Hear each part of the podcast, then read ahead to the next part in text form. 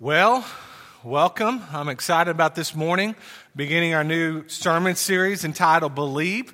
You've heard um, the saying that kids say the darndest things. I want to share with you this morning a few prayers that kids have prayed. First one is this Dear God, I bet it's very hard for you to love all the whole world. There are only four people in our family, and I can never do it. That was from Nancy. Marcia prayed, Dear God, my brother told me how babies are born, but it just doesn't sound right. What do you say? Joyce said, Dear God, thank you for the baby brother, but what I asked for was a puppy. You can look it up. Dennis prayed, Dear God, my grandpa says you were around when he was a little boy. How far back do you go? Jennifer prayed, Dear God, in Bible times, did they really talk that fancy? Larry prayed, Dear God, maybe Cain and Abel wouldn't have killed each other if they each had their own room. That worked for my brother and I. And then Janet prayed, Dear Mr. God, I wish you wouldn't make it so easy for people to come apart. I had to have three stitches and a shot. Dear God, did you mean for giraffes to look like that, or was it a mistake? Nathan said, Dear God, do you draw the lines around the countries? If you don't, who does? And then the final one is this Dear God, it is great the way you always get the stars in the right place. Why can't you do that with the moon? I like those as I, as I was preparing for this uh, morning. I wanted us to, to start out by looking at uh, just, just kind of laughing a little bit together. This morning, we're beginning our new sermon series entitled Believe. I'm so excited about this series because we're going to be looking at the core essentials of our Christian faith. We will spend 10 weeks focusing in on the core doctrines of the Christian faith. We'll spend 10 weeks focusing on the key practices of the Christian faith. And we're going to spend 10 weeks focusing on the, the, the central virtues of the Christian faith as well. This sermon series is designed to help us think, act, and become more like the Lord Jesus Christ. So this morning, we're going to begin this series looking at God. And our key question this morning is this Who is God. Who is God? Who is God? There is no more vital question to be answered during a person's lifetime. The way a person answers this question will determine where they're going to spend eternity. If they answer this question wrong, then they'll spend eternity separated from God in a place called hell. But if they come to faith in the God of the universe, then they will spend eternity with the Father and the Son and the Holy Spirit in heaven. So, to get started this morning, you, you may be asking yourself, well, where in the world are we going to begin if we're talking about God? Well, let's begin in the very beginning. So, point number one this morning is this the God of the Bible is true. The God of the Bible is true.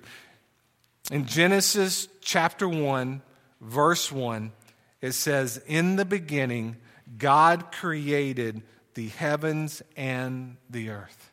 In the beginning, God created the heavens and the earth. Let me begin by saying that this series is all about you and I believing the fundamental truths found within God's Word. As we look at these biblical truths, I want you to know right now that these will be non negotiable truths, okay? We're going to take Genesis chapter 1 1 and we're going to consider that to be the gospel. It is true. There is no question about it. We're going to look at Gen- uh, Revelation 22, 21, and that is the absolute truth as well. Everything from Genesis 1, 1 all the way to Revelation 22, 21 is the truth. So I will not be defending God's word during this morning sermon nor during this sermon series because the Bible does not defend the existence of God. You know that, right? The Bible does not defend the existence of God. God God's word is true, and knowing that God's word is true, we know that in the beginning, God created the heavens and the earth. There is no question about it. When the writer penned the book of Genesis, he did not say, if there is a God, then he must have created the earth. He did not pen the opening verses of the Bible that way. He does not leave creation to our imagination. He makes it definitively clear that God created the heavens and the earth. The apostle John, whenever he wrote the book of John, the gospel of John, he began in John chapter 1, verse 1. He said, In the beginning was the Word, and the Word was with God, and the Word was God. He was in the beginning with God. All things were made through him, and without him, not anything made that was made. In him was life, and the life was the light of men. The light shines in the darkness, and the darkness has not overcome it. This passage was not written by a man that questioned whether or not God existed. It was not written by a man that questioned whether or not God spoke all things into existence. The book of John was written by a man that literally walked and talked with the creator of the universe. He witnessed the power of Jesus Christ. The apostle, or the, the, the, the apostle John, he would have seen Jesus physically touch Jesus. He would have witnessed him heal the blind, cause the deaf to hear, make the lame walk. He would have seen the Lord feed the 5,000. He would have witnessed Jesus walk on water. He would have been present at the crucifixion. He would have most likely even been there whenever they took Jesus down off of that cross and wrapped him and prepared him for burial. And John probably would have been there as they laid Jesus in that tomb. And John would have witnessed Jesus after his resurrection. And John would have been present the day that Jesus ascended to take his rightful place next to the Father in heaven. We can take the gospel as the truth because it is, faith family. You know that, right? I hope that you know that. If you do not know that, my prayer is that throughout this morning's sermon and throughout this sermon series, you will know without a shadow of a doubt that God does exist. John would also pen the book of Revelation, and he said and wrote in Revelation 1 4, he said, Grace to you and peace from him who is and who was and who is to come. John is making it clear right here that God was present in the beginning and God will be present in the very end. God's existence is not in question this morning. God is here and God is alive. There is nothing I believe more than this truth. My prayer for you this morning, once again, is that you too will know without a shadow of a doubt that God's word is true. If you know that God exists, and you know that His Word is the truth, then it is essential that you and I live our lives up on under the banner of God's Word, that we obey God's Word, and that we live out God's Word, and that we do God's Word. The Bible says in James 4 17 that if we know the good that we ought to do and we do not do it, what are we doing? We're sinning. So God's word makes it abundantly clear that if we don't obey all of God's word, then we are sinning. Let's commit to do everything we can to live our lives as fully devoted followers of Jesus Christ. Now, here's the deal I'm a realist. I know that not every person believes in God. I know that. I know that many of you, or some of you in this room this morning, may even be wrestling this morning with whether or not God does exist, or that you may be wrestling with um, how Jesus fits into um, the picture or the Holy Spirit. And this morning we're going to look at that. I know that not everyone believes in the God of the Bible. I know that some of you in this room this morning, once again, may be even struggling that way. But here's the deal you're not alone you realize that 89% of all Americans believe that there is a God or a spirit that created everything. The alarming thing is this that 66% of all evangelical Christians, only 66% believe without a shadow of a doubt that the God of the Bible is the one true God. That's pretty alarming when you think about it. Among non Christians, the pattern is mixed a little bit. Most Muslims, 84% of Muslims, believe without a shadow of a doubt that there is a God and that he does exist. Things drop off a little bit from there amongst other religions. Hindus, okay, a, a, a, religion that literally believes in millions of gods. Only 41% of them believe that there is um, really a God.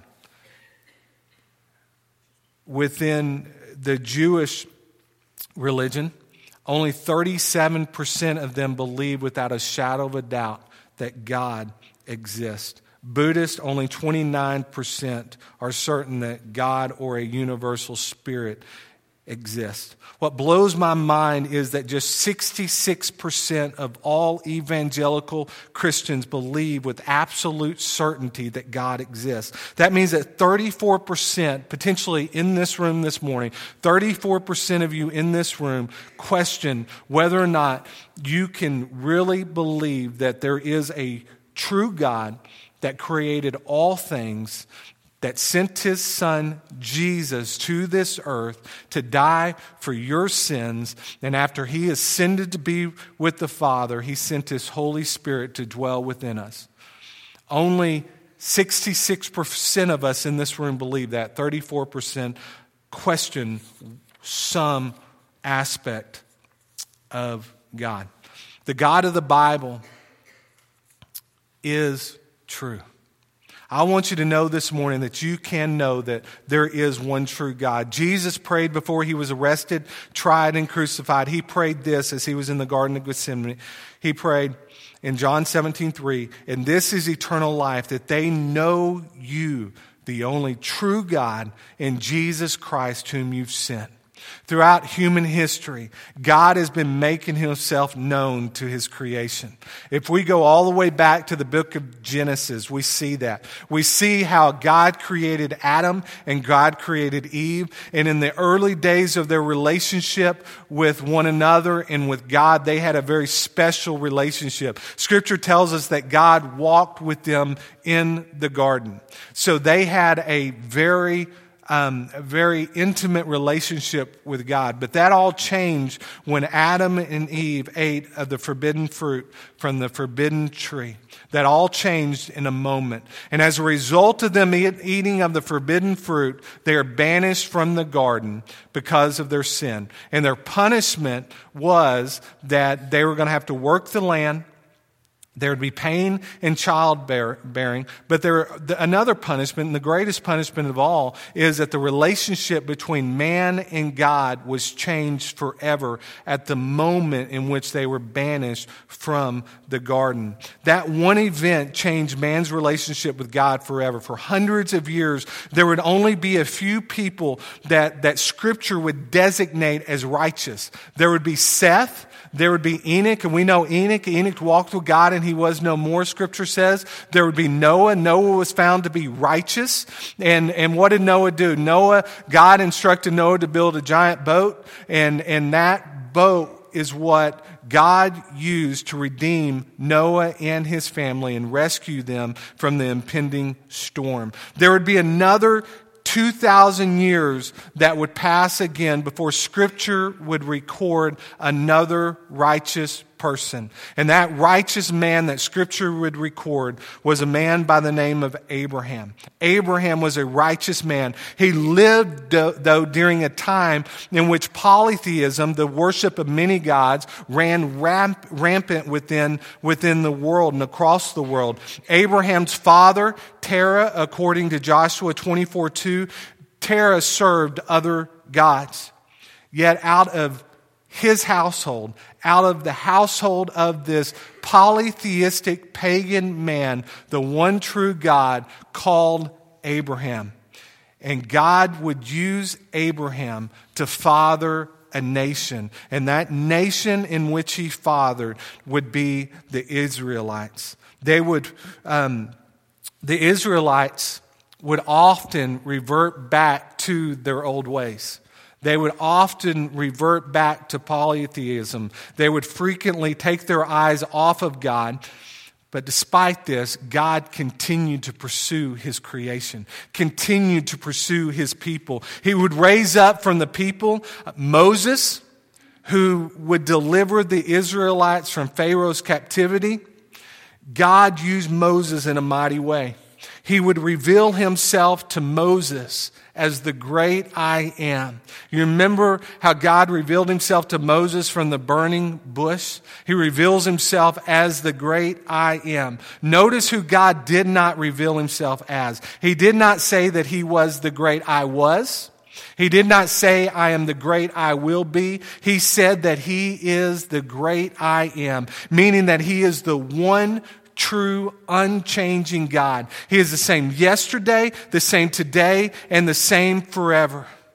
Our God is an unchanging God. He is the author and perfecter of all things. He is alive and he is active and he lives in the midst of his creation today. Just as he made himself known to Moses, he is making himself known to his creation today.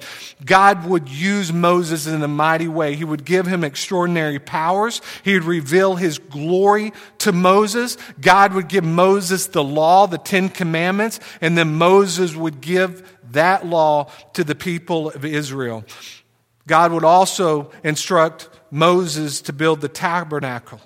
And it would be there that the people would gather to worship and sacrifice, and the glory of the Lord would dwell in the tabernacle. Moses would deliver the Israelites before the gates of the promised land. After Moses, God's word documents many righteous men and many righteous women. Also documents, though, many unrighteous men and many unrighteous women. There would be good and bad judges, prophets, and kings. However, God loved his people, loved the Israelites, loved the world, and he continued to pursue his creation, didn't he? He did this by sending his son, Jesus Christ, to come and dwell and live amongst us. Jesus went to the cross and he died for our sins so that you and I could experience eternal life by placing our faith in him. Bible says in John 3:16 that for God so loved the world that he gave his one and only Son, that whosoever believeth in him shall not perish, but have everlasting life. The one true God loved you and me so much that he sent his Son to die for us. The Bible says in John 14, 6, Jesus made this abundantly clear. Jesus said, I'm the way, the truth, and the life. No one comes unto the Father except through me. The only way that you and I can experience eternal life is by placing our faith and our trust in the Lord Jesus Christ. In Colossians 1, verses 15 through 17, Paul wrote this. He said, of Jesus. He is the image of the invisible God, the firstborn of all creation. For by him all things were created in heaven and on earth, visible and invisible, whether thrones or dominions or rulers or authorities. All things were created through him and for him. And he is before all things, and in him all things hold together. God is true and you can, you can, you can, you can know it you can trust it, and you can believe it. The, the God of the Bible is the one true God. If you don't know Him this morning, in just a few minutes, we're going to have a time of invitation. And this will be a time in which you can place your faith and trust in the Lord Jesus Christ. It is a time when you can acknowledge that there is one true God. But before you can do that, there's a few things that you must do. The first thing that you must do before you become a believer in Jesus Christ, before you place your faith in Jesus Christ, the first thing that you must do is acknowledge that you are a sinner. The Bible says in Romans 3:23 that for all have sinned and fallen short of the glory of God. It doesn't say that some have sinned. It doesn't say that the majority of the world have sinned. It doesn't say that just um, those that live in the Middle East or in Asia or, or in some other part of this world have sinned and fallen short of the glory of God. It says that all have sinned. That means every single one of us in this room have sinned at one point in our life or another. And because of that, we are separated from God. The Bible says that the penalty for our sin is death. Romans 6:23 says that the wages of sin is death. Because of your sins and my sins, what we deserve is eternal separation from God in hell. I mean, it is, it is clear that our sin separates us from God. The wages of sin is death. However, if you acknowledge that you are a sinner, if you repent of your sins and you turn to the Lord Jesus Christ and you acknowledge Him as your Lord and you acknowledge Him as your Savior and you ask Him to come into your life to forgive you of your sins, you know what happens? Scripture says that you will be saved. Romans 10 9 says, If you confess with your mouth that Jesus Christ is Lord and believe in your heart that God raised Him from the dead, you shall be saved. You shall be saved if you acknowledge Jesus as the Lord of your life, you acknowledge Him as the Savior of your life, and you repent of your sins. Scripture is clear that you will be saved. And Romans 10 13 says that whoever calls on the name of the Lord shall be saved. If you're here this morning and you have not placed your faith in the Lord Jesus Christ, then this morning you're going to have an opportunity to do that. Point number one is this the God of the Bible is true. The God of the Bible is true. You can know that He is true, and you can experience His truth by repenting of your sins and trusting Christ as your Lord. The second thing that I want us to look at this morning is that the God of the Bible is triune. Okay?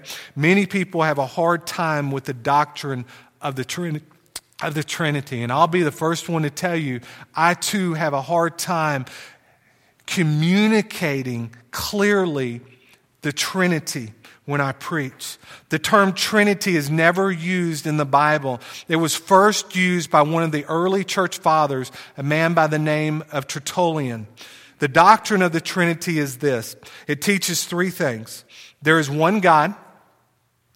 God is three individual persons, yet each is fully divine. God is a unity, three in one. The Westminster Confession of Faith of 1647 documented and stated this In the unity of the Godhead, there be three persons of one substance, one power, and one eternity God the Father, God the Son, and God the Holy Spirit.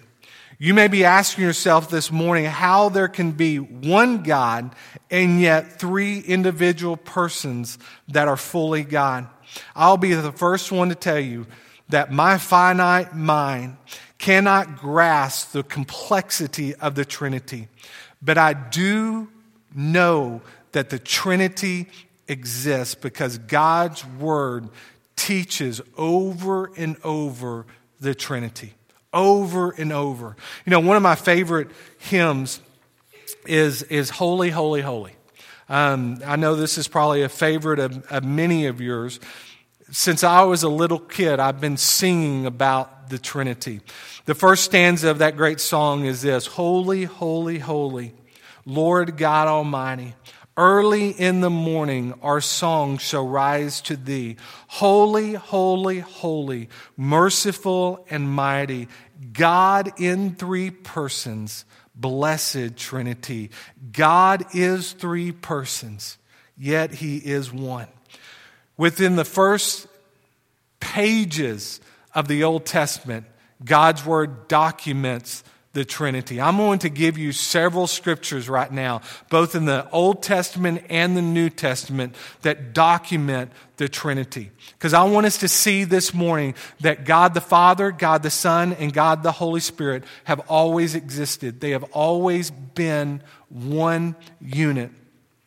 We read in Genesis 1:26a, it says, Then God said, Let us you hear that? Let us make man in our image after our likeness. Let us, Father, Son, and the Holy Spirit, make man in our image. Genesis 3:22 says, Then the Lord God said, Behold, the man has become like one of us, like the Father, like the Son, and like the Holy Spirit, in knowing good and evil.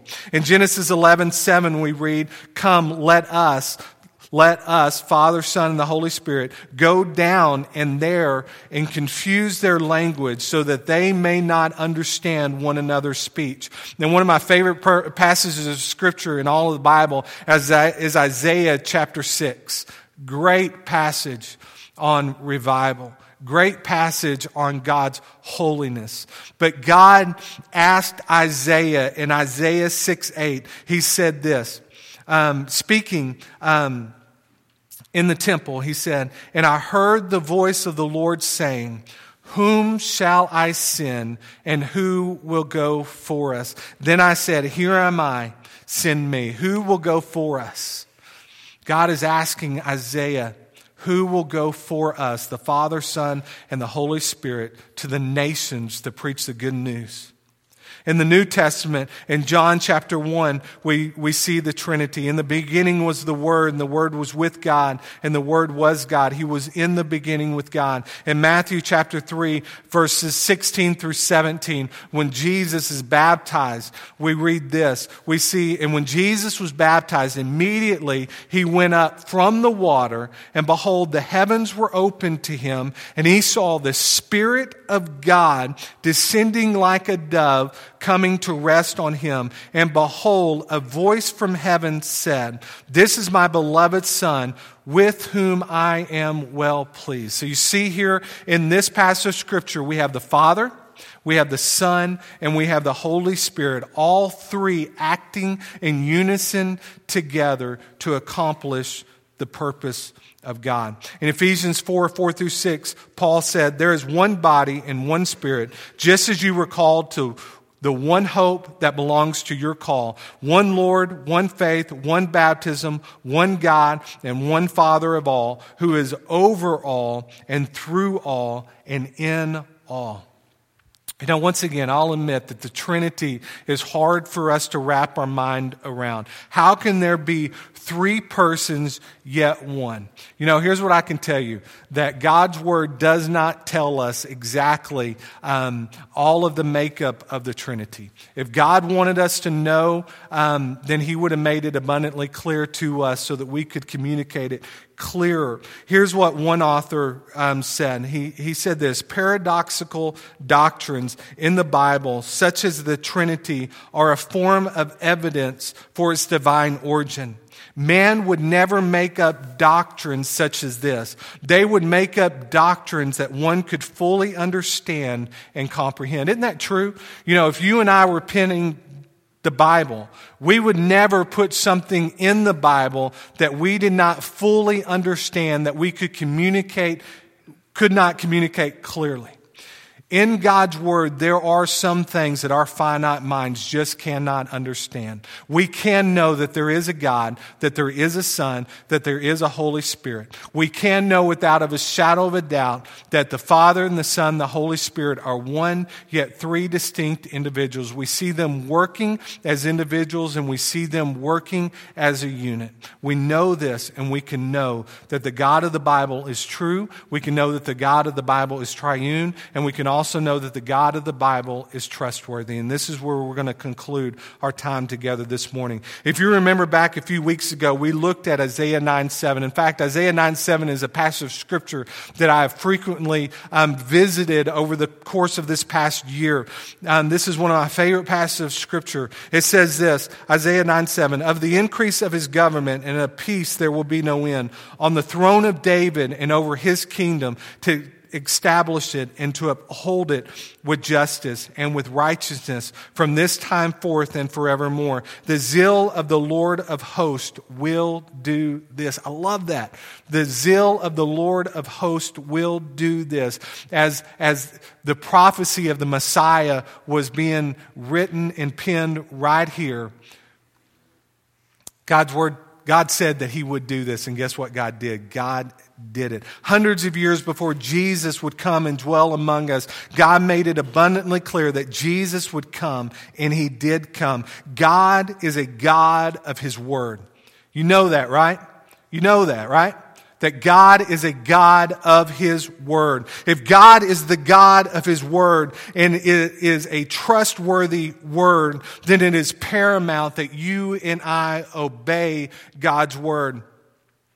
It is imperative that we live our lives up under the banner of God's word. As I shared earlier, Israel had a history of living defiantly against God. They would frequently take their eyes off of God and they would worship foreign gods. In response to this, Joshua made this declaration, and many of you have this declaration somewhere in your home. But I want to read the entirety of, of this passage. Joshua 24, 14 through 15 says this Now therefore fear the Lord and serve him in the sincerity and in faithfulness. Put away the gods that your fathers served beyond the river and in Egypt and serve the Lord. And if it is evil in your eyes to serve the Lord, choose this day whom you will serve, whether the God your father served in the region beyond the river or the gods of the Amorites in whose land you dwell. But as for me and my house, we will serve the Lord. As for me and my house, we will serve the Lord. What declaration have you made for you and your household? Is it to serve the one true God or is it to serve the gods of this world, the gods that you and I have crafted with our own human hands. There's the God of money. There's the God of sports. There's the God of fame, the God of power, the God of business, the God of apathy, the God of religion. There is the God of busyness. You get my point, right? There are so many different gods that you and I serve on a daily basis, or we are, are faced with the opportunity to serve. There's also the God of me.